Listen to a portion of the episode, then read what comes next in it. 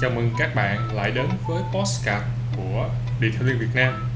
Và đây là số episode 135 Số đầu tiên của năm 2024 Và Randy rất vui vì được đồng hành với các bạn năm thứ tư Mà chúng ta sẽ cùng nhau tìm hiểu về detailing chuyên nghiệp, các cách thức để chính bạn và những người xung quanh bạn có thể phát triển bản thân mình mỗi ngày một tốt hơn với những hiểu biết mới, những cập nhật mới và không thể thiếu những mẹo nhỏ để bạn có thể cải thiện, thay đổi chính bản thân mình một cách tốt hơn trong ngành điện thoại. một cái chủ đề mà rất nhiều bạn quan tâm liên tục trong xuyên suốt nửa cuối năm 2023 đến nay. Đó là về năng lực chuyên môn detailing Randy thấy rằng điều này là rất là hợp lý thì bởi vì cái ngành detailing nó càng ngày càng phát triển. Nó tạo ra nhiều sân chơi và cơ hội cho chúng ta. Những bạn đã, đang và cả những bạn sẽ bước vào ngành detailing cho nên cái sự cạnh tranh này nó sẽ ngày càng khốc liệt hơn nó sẽ ngày càng chật chội hơn. Nếu bạn không tự tìm ra chỗ đứng cho mình. Vì vậy, tự bồi dưỡng chuyên môn detailing ngay tại nhà và với cái môi trường làm việc của chính bạn. Randy nghĩ đây là một cái hướng đi mà nhiều bạn có thể sẽ quan tâm và mong muốn áp dụng ngay trong năm 2020 đặc biệt là những bạn đang đi làm detailing bởi vì khi mà mình chưa bước vào nghề thì mình có thể dành một quỹ thời gian rất là lớn và toàn tâm, toàn ý chỉ để đi học.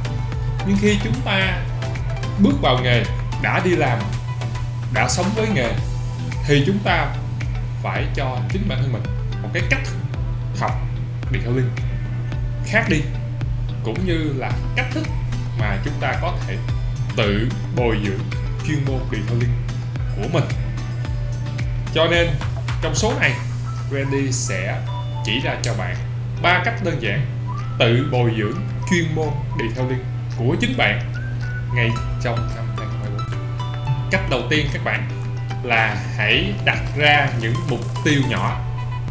Vì sao chỉ nên đặt những mục tiêu nhỏ? Là bởi vì bạn sẽ có thể dành những quỹ thời gian nhất định trong ngày xen kẽ những lúc bạn làm công việc khác, hoặc là kết hợp với các tính chất công việc hiện tại của bạn để mà hoàn thành được công việc. Nó khác với việc bạn dành trọn toàn bộ quỹ thời gian như khi đi học điện linh. Thành ra, chỉ nên đặt mục tiêu nhỏ. Cái lợi ích của việc đặt mục tiêu nhỏ ở đây là bạn sẽ dễ dàng đạt được mục tiêu đó. Bởi vì mục tiêu càng nhỏ, chúng ta càng cần ít công sức để hoàn thành và đạt đến. Cũng như là bạn có thể linh hoạt kết hợp vào cái quỹ thời gian hàng ngày để liên tục đạt các mục tiêu. Vậy thì khi chúng ta đạt liên tiếp những cái mục tiêu mà chúng ta đã tạo ra, không những chúng ta đã cải thiện cái chuyên môn điện linh của chúng ta một cách chậm chậm. Tuy nó chậm chậm, nhưng nó có tiến bộ. Đồng thời, nó cho bạn một thứ mà sẽ giúp bạn có thêm niềm tin, đó chính là sự tự tin. Khi bạn đặt ra những mục tiêu, bạn thực hiện nó và bạn đạt được mục tiêu đó, bạn sẽ tăng sự tự tin lên.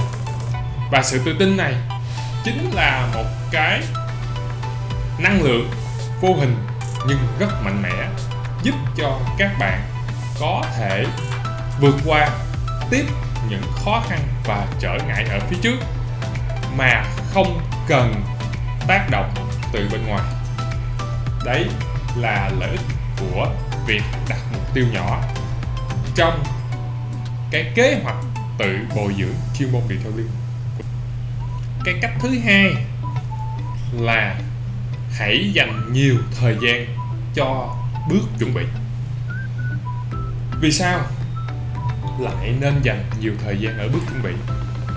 Rõ ràng là khi bạn đã có chuyên môn, đặc biệt là vững tay nghề, thì bạn sẽ thấy bắt đầu một công việc, bắt đầu một gói dịch vụ điện linh hay là bắt đầu làm một chiếc xe. Nó rất đơn giản.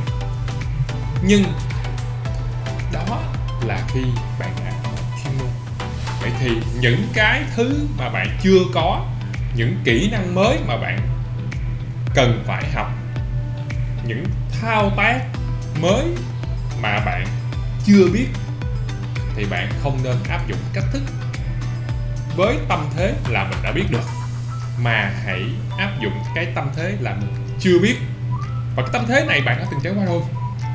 Khi bạn chưa biết làm detailing khi bạn chuẩn bị vào nghề, để mà thành công thì cái bước chuẩn bị là rất quan trọng. Và đặc biệt, nó thực sự quan trọng hơn nữa nếu bạn đang có ý định tự bồi dưỡng chuyên môn detailing mới, tự nâng cấp một cái kỹ năng mới, hay tự bắt chước học hỏi trên mạng xã hội một quy trình detailing mới. Và chuẩn bị là điều cực kỳ quan trọng các bạn. Chuẩn bị càng kỹ lưỡng, bạn sẽ có cơ hội làm điều đó được hoàn hảo hơn. Chuẩn bị càng chu đáo thì bạn sẽ có thể chậm, nhưng chắc làm đến đâu sẽ đạt được mục tiêu đến đó đặc biệt, nếu bạn áp dụng cách thức thứ nhất là mục tiêu nhỏ, đảm bảo rằng bạn sẽ thấy thay đổi cách bạn làm detailing nó không hề khó như bạn nghĩ, nó rất đơn giản, các bạn cách thứ ba để bạn tự bồi dưỡng chuyên môn detailing là hãy chấp nhận cho bản thân mình sai sót.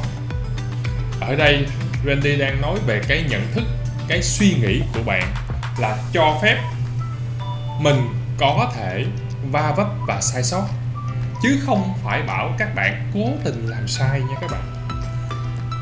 Bởi vì sao? Là bởi vì trong quá trình mình tự bồi dưỡng cái chuyên môn detailing của mình á, mình tự thay đổi năng lực của mình, thì mình sẽ liên tục va vấp và gặp những trở ngại. Mà đã là va vấp và trở ngại, thì phải có té ngã và đứng lên là chuyện hết sức bình thường. Và nếu bạn không chấp nhận rằng mình có thể bị té, thì thật ra là bạn khó tiến bộ lắm. Đặc biệt là khi bạn học một cái mới. Bởi vì có ai học một cái mới mà lúc nào cũng làm đúng đâu. Phải không nè?